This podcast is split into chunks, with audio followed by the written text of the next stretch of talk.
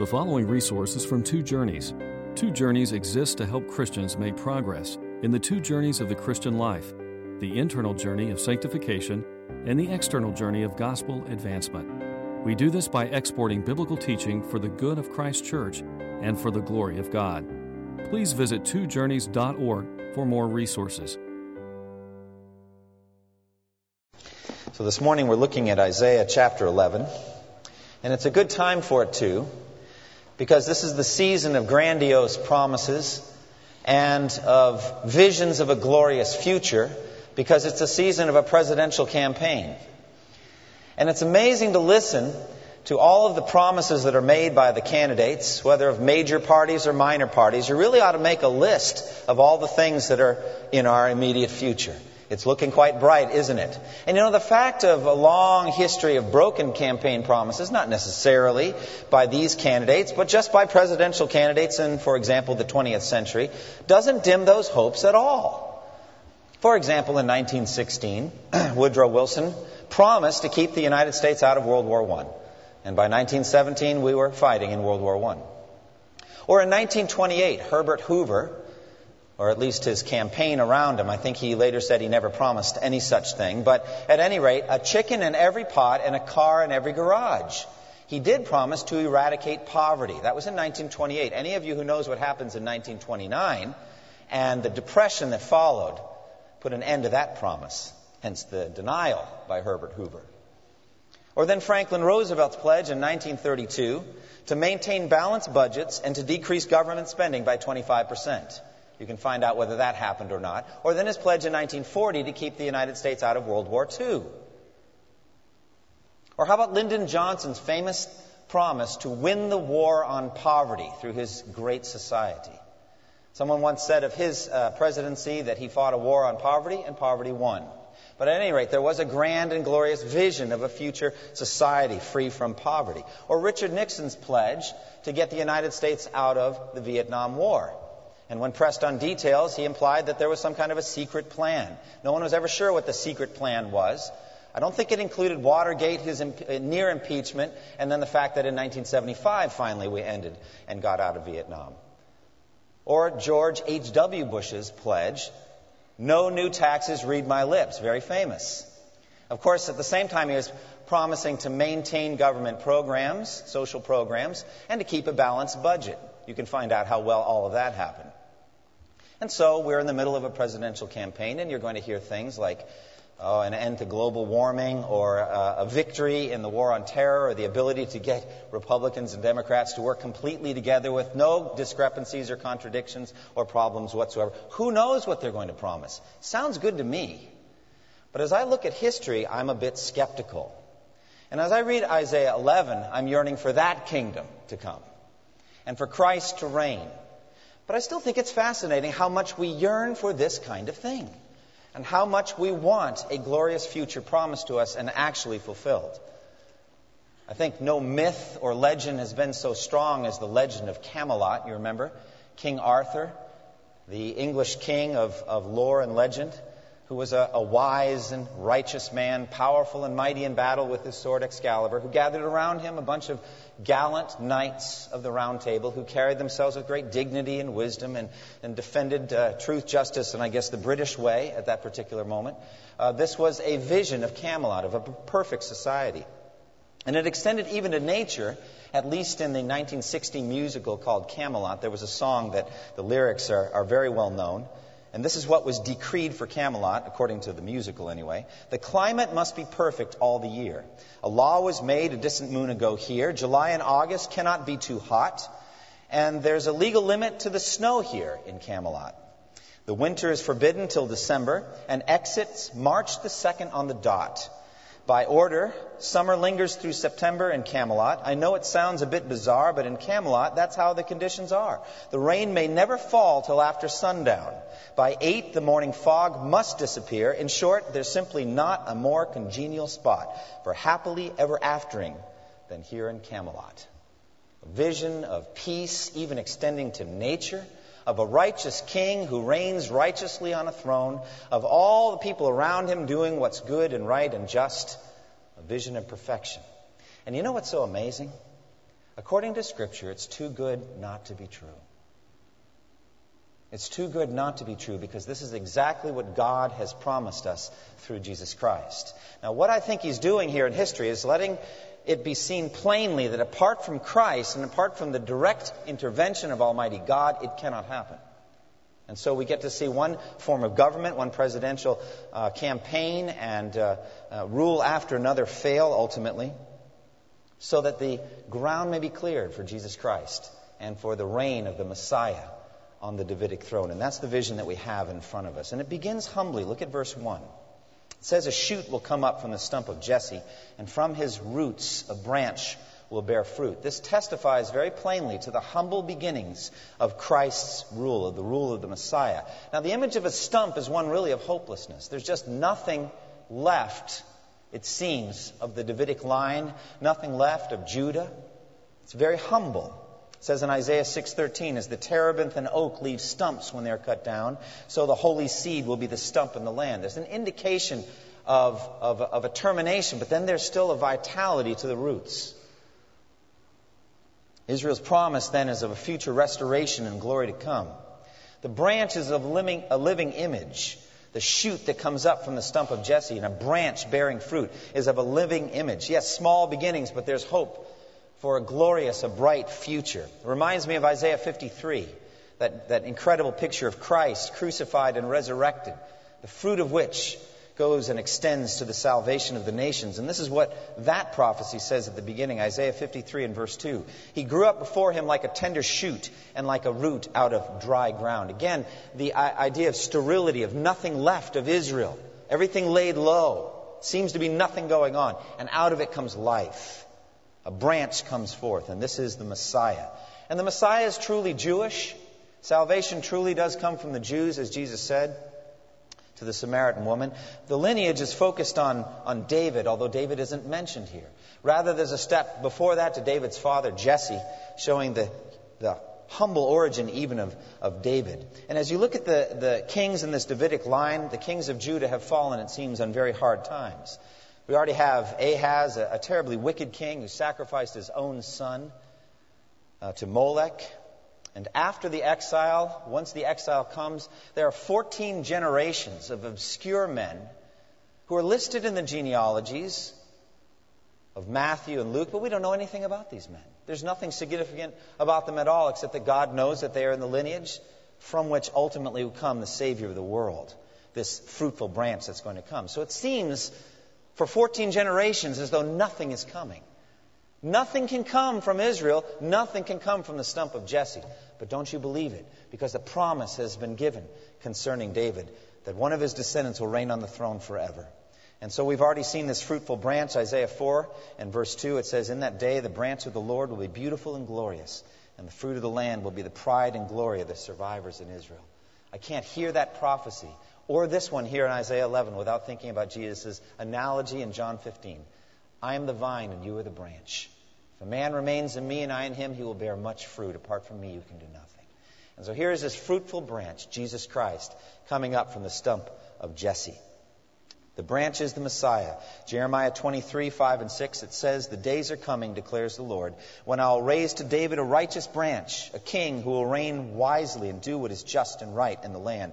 And in his days, Judah will be saved, and Israel will live in safety. And this is the name by which he will be called, the Lord our righteousness. Well, any of you who sit there righteous in God's sight today, you can say amen to that. The Lord is our righteousness. Jesus is my righteousness. I have no other hope. I'm a sinner. All of us have sinned and fall short of the glory of God. What righteousness do we have apart from this gift from the righteous branch? He is our righteousness. He is the perfect king. And this is the perfect title for the coming king because we want to be in his kingdom. We want to be included, and it's going to be a, a new heaven and a new earth. It says the home of righteousness. How can I be there? Except that the Lord give me a gift of righteousness, the Lord our righteousness. That is the branch. Then in verses 2 and 3, we see the divine power of Christ's coming rule. The power of the Lord on him to bring it about, to make something out of nothing, to make this branch come forth. And then that Jesus would reign in this kind of righteousness and power. Look at verse 2 and, and 3. It says, The Spirit of the Lord will rest on him the spirit of wisdom and understanding, the spirit of counsel and of power, the spirit of knowledge and of the fear of the Lord, and he will delight in the fear of the Lord. Despite these humble origins from Jesse, despite this humble origin, yet there is supernatural power in this branch. He is the Messiah. Now, the word Messiah means anointed one, and you know that those Davidic kings, in order to be identified as the king, they would be anointed by a prophet perhaps by a priest. A horn of oil would be poured down on their hair, and it would come down and trickle down on their beard or on their hair and drip down like this. And it was a symbol, a picture, I believe, of the endowing of that Davidic king with the Holy Spirit of God. That the Spirit would come on this individual and cover them and enable them to reign wisely and justly. You remember that Saul received that anointing from the prophet Samuel. And the Spirit of God came on him in power, and so it was said, Is Saul actually among the prophets? It was a surprise. Nobody really expected it. But you know also that things turned in Saul's ministry, and the Spirit of the Lord departed from Saul. We know also that the Spirit of God came on David in power, Saul's successor. But then when David sinned with Bathsheba, he was terrified in Psalm 51, where he said, Take not your Holy Spirit from me. Concerned that the Spirit would leave, and it was a good concern. But this Messiah, this Davidic king, he would be saturated with the Spirit of God. He would be completely covered with the Holy Spirit of God. It says in Isaiah 42 1, Here is my servant, whom I uphold, my chosen one in whom I delight. And I'll put my spirit on him, and he will bring justice to the nations. Now, as we look at Isaiah 11 2, there is this picture of a sevenfold aspect of the Spirit of God. Sevenfold.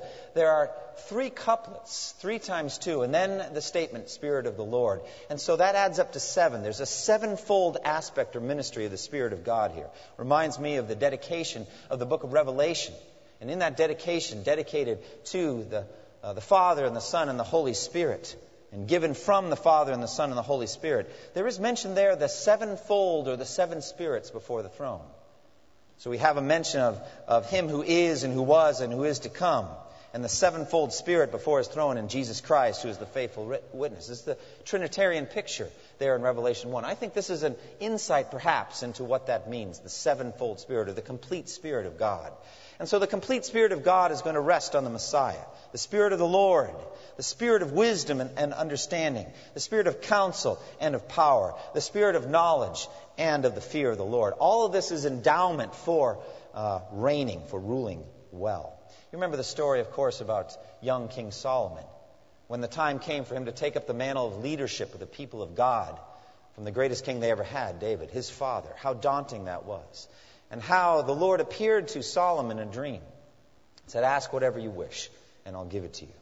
And how Solomon humbly, I think, asked for wisdom to be a wise king, that he would reign over God's people with wisdom. And God was clearly pleased with that request and gave him not only greater wisdom than any man had ever seen up to that point. So great, by the way, that people traveled long distances to just listen to his proverbs and to talk about science and, and uh, agriculture, anything they wanted to talk to the king about. He seemed to have all the answers. But not only that, God also blessed him with, with glory and honor and power and prestige, unlike any king there had ever been up to that point. But do you remember what Jesus said about him?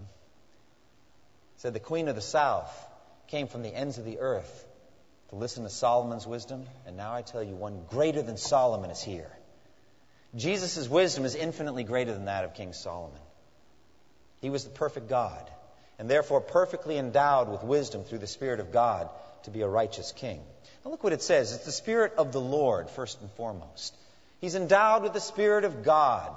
This is the third person of the Trinity, the Holy Spirit. And Christ was saturated with the Spirit of God. Especially Luke, I think, brings this out. In Luke 4:1, it says, Jesus, full of the Holy Spirit, returned from the Jordan and was led by the Spirit into the desert. And there he was tempted by the devil. And then at the end of that time of tempting, in Luke 4:14, it says that Jesus returned to Galilee in the power of the Spirit. By the way, I've often thought about that. The Alpha and the Omega of Jesus' time of testing is a full endowment with the Spirit of God. Oh, that I might always both enter and leave a time of testing filled with the Spirit of God. Both enter and leave that time of testing filled with the Spirit of God. Jesus did that always. He was completely covered with the Spirit of God. And after that, it says, he went to Nazareth, and as his custom was, He went to the synagogue, and the opportunity came for him to read the scripture. And he opened up to the place in Isaiah where it is written, The Spirit of the Lord is on me because he has anointed me. I am anointed with the Spirit of God. He is claiming to be Messiah because after that reading, he says, Today in your hearing, this scripture is fulfilled. He is claiming to be Messiah, the anointed one, anointed by the Spirit of God. And so he was. But it goes on beyond that, not just the Spirit of the Lord, but also the Spirit of wisdom and understanding. Wisdom means that he knows God's character, he knows God's purposes, he knows the right end and the right means to the end. He also shows good understanding. The implication there is more at a human level. He understands man's character and purposes. Jesus had a special perception, an ability to see into people's hearts and know who they were and what they wanted. It says in John chapter 2 and verse 24, Jesus knew all men. He did not need man's testimony about man because he himself knew what was in a man. And in a chapter before that, in John chapter 1, he sees Nathanael coming toward him and he says, Behold, here is Nathanael, a true Israelite, in whom there's no guile. In whom there's no guile. There's no trickery in his heart. And Nathanael is, he's amazed. He said, How do you know me? He said, Before you were called, I saw you while you were under the fig tree. I just looked at you and I knew you. Well, that's Jesus. He's endowed with the Spirit of God to just know people, to know their hearts. He, it also says he's filled with the spirit of counsel and of power. His decisions show practical wisdom. He knows all of the Proverbs of Solomon and could add a thousand besides. He knows how to live in this world. And there's also power in Christ. All of that wisdom would mean nothing if he didn't have the power and the authority to make it happen, to make it stand, to deal with the wicked of the earth. So Jesus has this perfect combination as a king wise counsel and total power. And so it says, All authority in heaven and earth has been given to me. Or it says in Ephesians chapter 1 that God placed all things under his feet and appointed him to be head over everything for the church. And the final couplet is he's filled with the spirit of knowledge and of the fear of the Lord. The fear of the Lord, it says in Proverbs 1 7, is the beginning of knowledge. It's an amazing thing to meditate on Jesus delighting in the fear of the Lord. And so he does. What an odd combination to delight in fear he himself feared the Lord in that he always did what was right. It was the origin of his perfect wisdom as well. But he also delighted in it. He loved the fear of the Lord. It brought him great joy to walk in the counsel of the fear of the Lord. And he loved bringing that about in other people. Jesus said, My food is to do the will of him who sent me and finish his work. He delighted in that. He loved that path. And the path was to take sinners like you and me, rebels whose hearts are hard, who are not in any way characterized by these couplets, and to take out our foolish and wayward hearts that do not fear the Lord in any way. And give us instead a fear of the Lord that is the beginning of wisdom, and the heart of flesh to submit to God's wise rule, to love it and embrace it for ourselves. He delights in that. It brings him joy to do that to you and me. He delights in bringing fear of the Lord into my heart. He delights in it completely. That was his life's pleasure. So there Jesus is described for us. He's characterized. He is fit to rule. Amen? He is going to be a good king for us. Look forward to him. Put your hopes on him, not on some candidate. I'm not saying don't be involved in the political process. I'm just saying put your hope in Jesus. Because he's the only one endowed like this to reign and to rule so wisely. And look at the justice of his rule, verses 3 through 5. He will not judge by what he sees with his eyes, or decide by what he hears with his ears, but with righteousness he will judge the needy. With justice he will give decisions for the poor of the earth. He will strike the earth with the rod of his mouth, with the breath of his lips he will slay the wicked. Righteousness will be his belt, and faithfulness the sash around his waist. Here we, we see a very clear contrast between the rule and the judgment and justice of Jesus and that of human judges and kings. Human judgment is fleshly and sense driven. There are fleshly motives such as earthly gain and power and prestige and personal prejudices. There are fleshly methods also. In contrast to Jesus, they do judge by what they see with their eyes and they do decide by what they hear with their ears. What else can they do? What else can they do? For man looks at the outward appearance, but it's God alone who can look at the heart. And then there's a fleshly manner in the way they carry themselves in authority. Jesus put it this way in Matthew 20, verse 25. You know that the rulers of the Gentiles lord it over them, and their high officials exercise authority over them. Not so with you. It's just the way they carry themselves. Just like in Matthew 23 with the scribes and Pharisees. They love the flowing robes, and they love to be greeted in the marketplace and the seat of honors, and all of that kind of thing. That's not Jesus' nature, the pomp and circumstance of it all. And perhaps worst of all throughout history are those fleshly miscarriages of justice. The innocent condemned, the guilty set free. It's happened again and again. I was reading some time ago of a case uh, concerning this man, Tyrone Gamble, October 25th, 1997. He was arrested for a crime he didn't commit. He willingly gave a blood sample for a DNA test. The sample wasn't sent till 46 days later waiting for a sample from the victim. Three months later, mid March, the lab conclusively showed that Mr. Gamble was innocent of this crime. But the county police couldn't reach the state attorney general until a month after that. Finally, in mid April, six months after the start, Gamble's case was thrown out. Gamble, who'd been a poor man, sat in prison that whole time, unable to pay the bond to get out. Well, it's a small case. What about executions? What about other things that have happened again and again? The innocent condemned, and the guilty set free. It's happened again and again. That will not happen with Jesus as the judge. It cannot happen. Of course, the real danger for us is we're all guilty. we'll get to that in a moment, but the cross of Jesus Christ is the only answer to that one. But Jesus doesn't decide in a fleshly manner. There is justice to his reign straight through. He will not judge by what he sees with his eyes. He will not decide by what he hears with his ears, but with righteousness he will judge the needy. With justice he will give decisions for the poor of the earth. He's able to search the heart, just like he did with Nathanael, to know whether there's guile and trickery or not. Nothing in all creation is hidden from God's sight. Everything's uncovered and laid bare before the eyes of him to whom we will give an account. And so he knows exactly what he's doing. Even Jesus' own enemies acknowledge this. You remember when his enemies came up trying to trick him? And they said to him, you know, the question about taxation. Is it right to pay taxes to Caesar or not? They wanted to kill him with that one, if they could. But they come with this fawning kind of introduction. Teacher, they say, we know that you're a man of integrity and that you teach the way of truth and a way of God in accordance with the truth. You aren't swayed by men since you pay no attention to who they are. That's it. Even his enemies could see that. He wasn't swayed by men, not intimidated. He's not fooled, he's not tricked. He judges by what he sees inside his heart.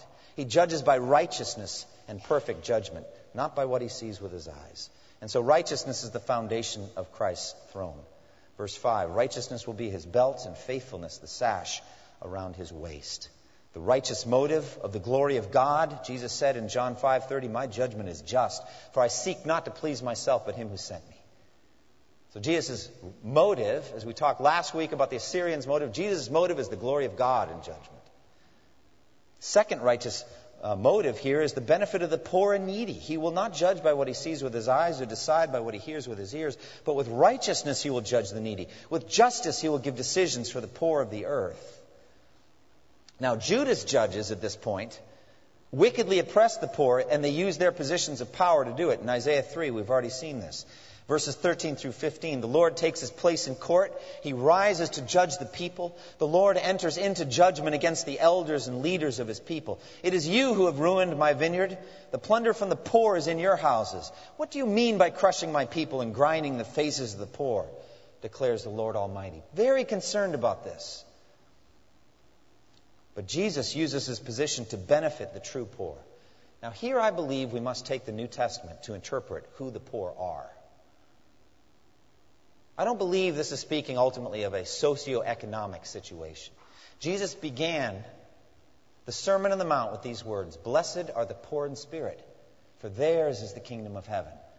Those are the ones that benefit from his reign and from his rule. The poor in spirit. The Greek word poor is patokos, beggar.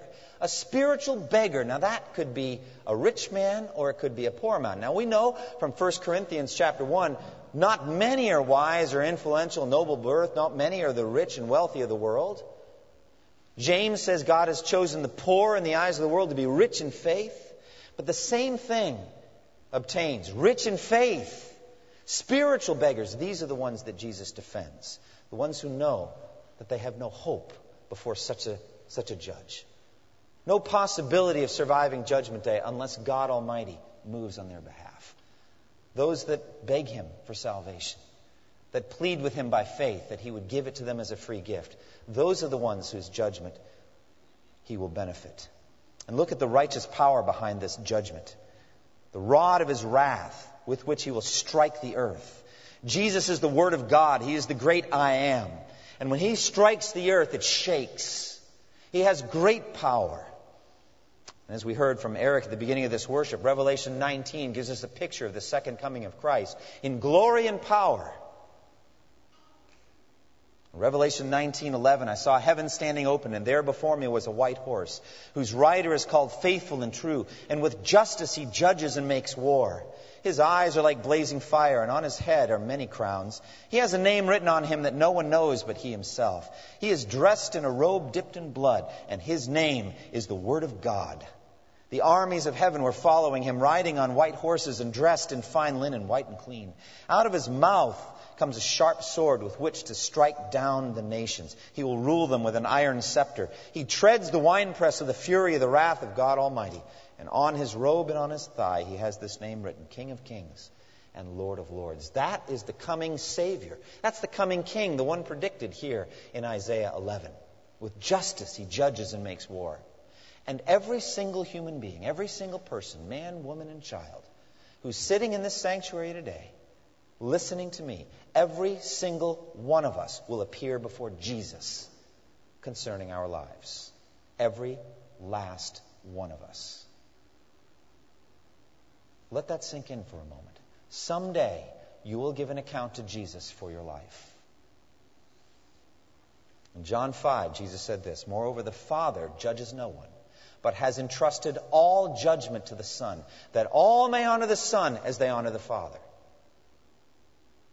Jesus said in, in Matthew 25, 31 and following, When the Son of Man comes in his glory and all the angels with him, he will sit on his throne in heavenly glory, and all the nations will be gathered before him. And he will separate the people one from another, as a shepherd separates the sheep from the goats. He will put the sheep on his right and the goats on his left. And to the sheep he will give them something none of them have deserved, and they know it. Come, you who are blessed by my Father, take your inheritance, the kingdom prepared for you since the creation of the world. And to the goats he'll give them what they truly deserve. Depart from me, you who are cursed, into the eternal fire prepared for the devil and his angels. It is Jesus who will do that.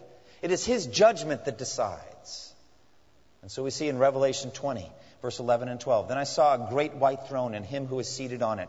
Earth and sky fled from his presence, and there was no place for them. And I saw the dead, great and small. That's all of us, friends. I saw the dead, great and small, standing before the throne, and books were open. Another book was open, which is the book of life, and the dead were judged according to what they had done, as recorded in the books.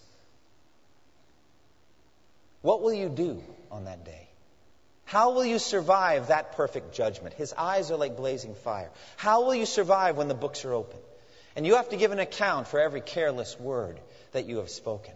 Your only hope is that your name is written in the book of life that through simple faith in Christ, all of that guilt which we readily acknowledge, through the convicting work of the Spirit of God, all of that guilt could be lifted from us and put on our substitute, on Jesus Christ, and He be crushed under the righteous weight of God's wrath and His judgment for our sins. This holy and righteous one who never committed the least sin, that He would stand in our place and take all of that wrath on Himself. Someday, You'll stand before him and give an account for your life. Will he say to you, Come, you who are blessed by my Father, blessed freely with the gift of forgiveness, because while you had time, when there was still an opportunity, when it was the day of salvation, you looked by faith to me. And you asked that I would save you, that I would give you my righteousness as a free gift, and I did. And you were confirmed in that with the gift of the Holy Spirit. And in that righteousness, you sought to walk the rest of your life. And therefore I will cover all of your sins, all of them, with my blood, and I will accept you into my kingdom. Will that be you? Or will you hear those dreadful words, Depart from me, you who are cursed? Will you receive what you truly deserve, the justice meted out by God based on his law? and eternal punishment. I beg you, I plead with you, come to Christ. This is the day of salvation. We're still in it now. The sun came up this morning. We don't know that it'll come up tomorrow.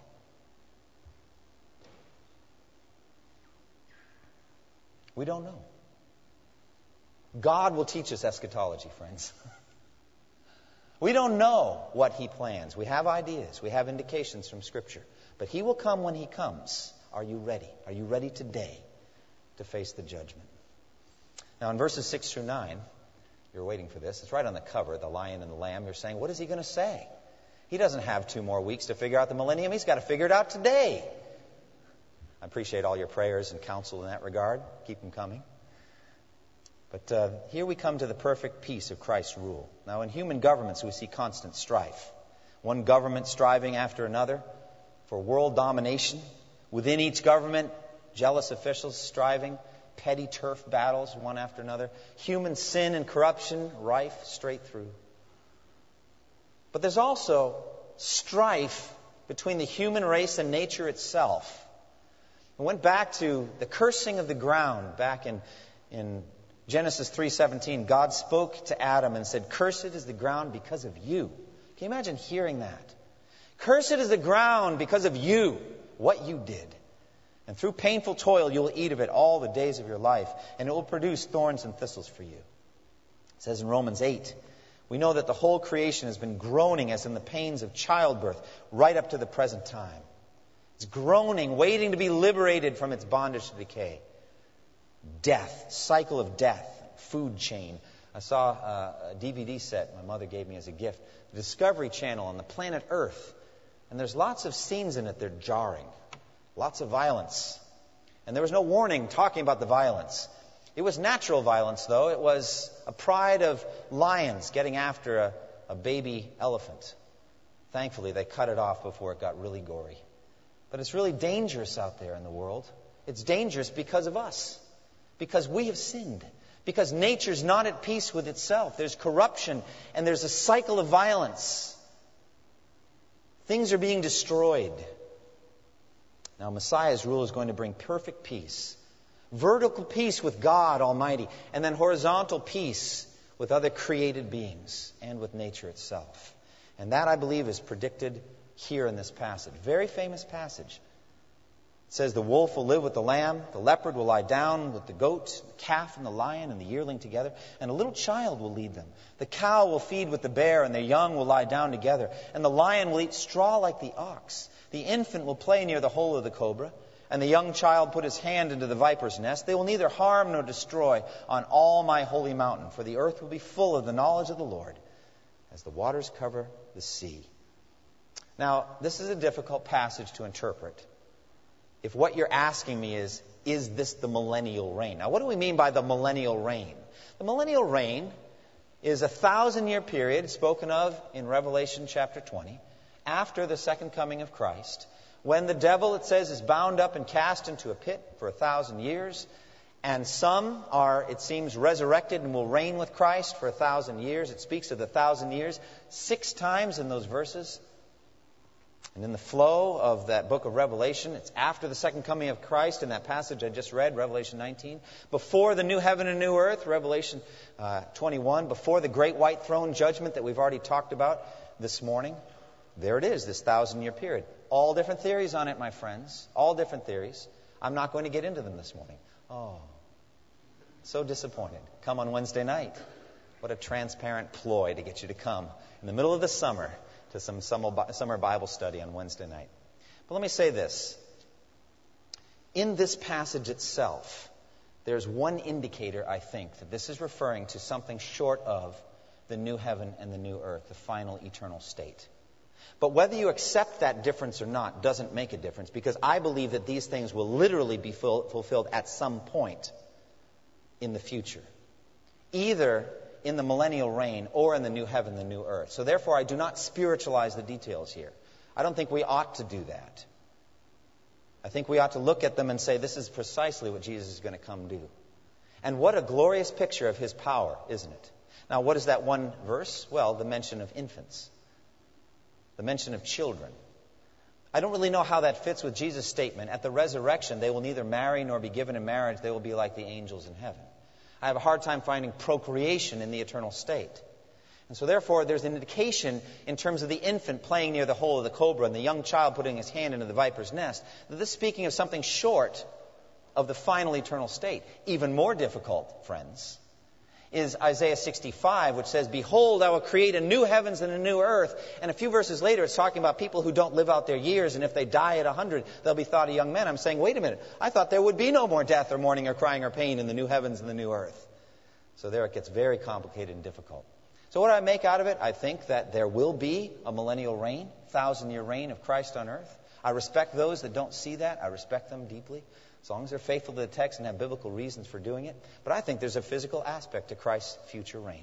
And I think that he's actually going to have the power to change the nature of animals so they don't rip and tear anymore. And so the wolf can lie down or live with the lamb. Their essential nature can change. Does not Jesus have that kind of power? Aren't you counting on that? Do you want to go to heaven and spend eternity in your present state? I sure don't. I want my essential nature finished. I don't just want work in progress. Progress. Please be patient with me. God isn't finished. I want Him to finish me.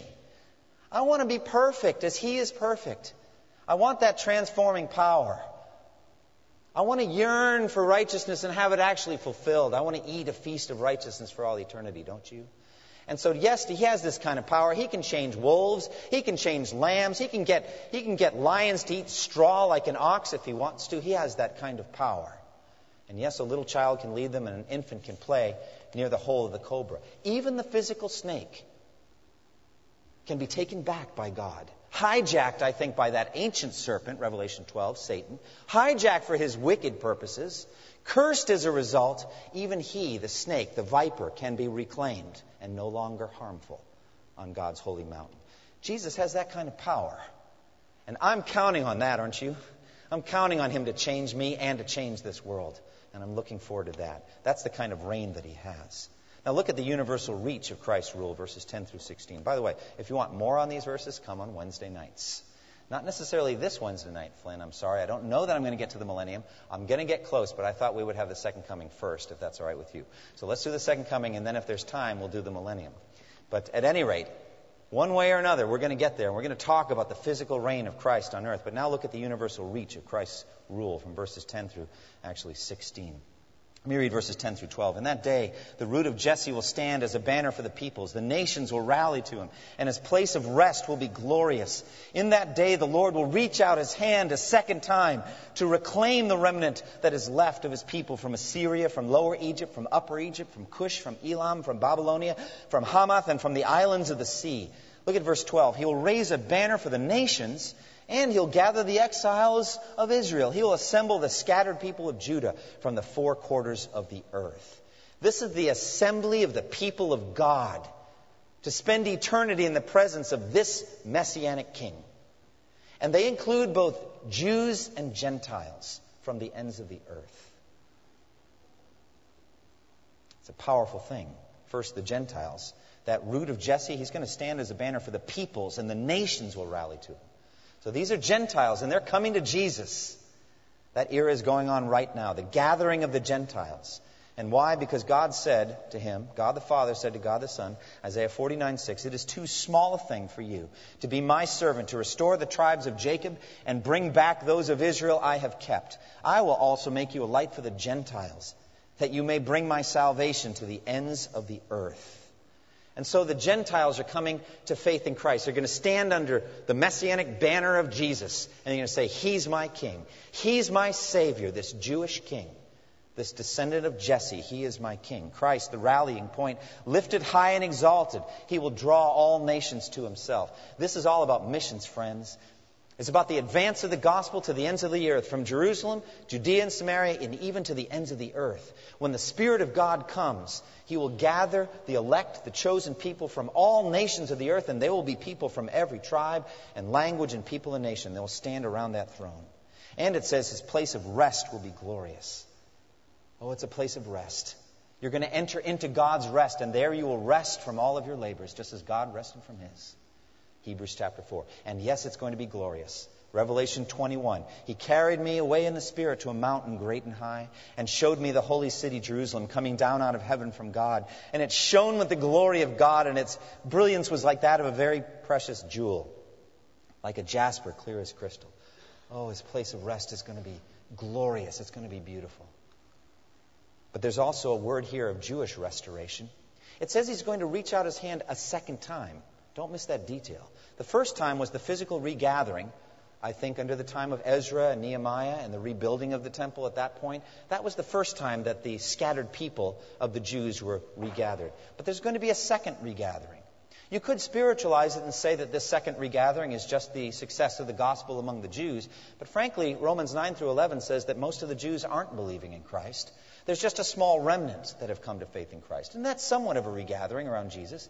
But I believe that there's a far more glorious regathering yet to come. He's going to reach out his hand a second time at the end of time, while it's still time, and he's going to gather the Jews through faith in Christ. And they will look on the one they have pierced and they will mourn for him as for an only son, Zechariah tells us.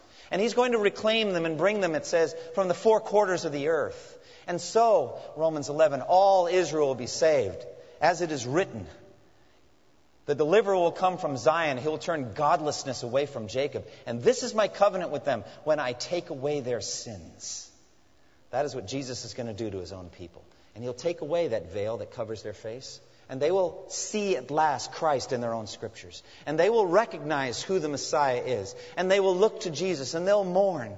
But it'll be tears mingled with joy because finally, at last, they have assurance that their sins are forgiven through the shed blood of Christ. And Jesus will gather all of the Jews to himself. He who said, O Jerusalem, Jerusalem, you who kill the prophets and stone those sent to you, how often I've longed to gather your children together. That's his yearning. He wants to gather them. As a hen gathers her chicks under her wings, but you were not willing. Behold, your house is left to you desolate. For I tell you, you will not see me again until you say, Blessed is he who comes in the name of the Lord. But at the end, they will finally say to Jesus, this descendant of Jesse. Blessed are you, the one who came in the name of the Lord, who died for me and for the Gentiles. And we all now stand under one banner, the banner of Christ. Verses 13 through 16, it talks about the final effect of that transformation. Ephraim's jealousy will vanish, Judah's enemies will be cut off. Ephraim will not be jealous of Judah or Judah hostile toward Ephraim. They will swoop down on the slopes of Philistia to the west. Together they will plunder the people to the east. They will lay hands on Edom and Moab, and the Ammonites will be subject to them. The Lord will dry up the gulf of the Egyptian sea. With a scorching wind, he will sweep his hand over the Euphrates River, and he will break it up into seven streams so that men can cross over in sandals. And there will be a highway for the remnant of his people that is left from Assyria, as there was for Israel when they came up out of Egypt.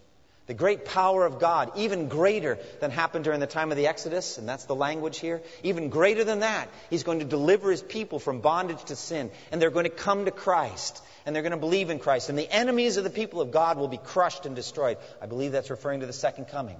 As He swoops down on the enemies of Israel and crushes them finally, and they're gone forever.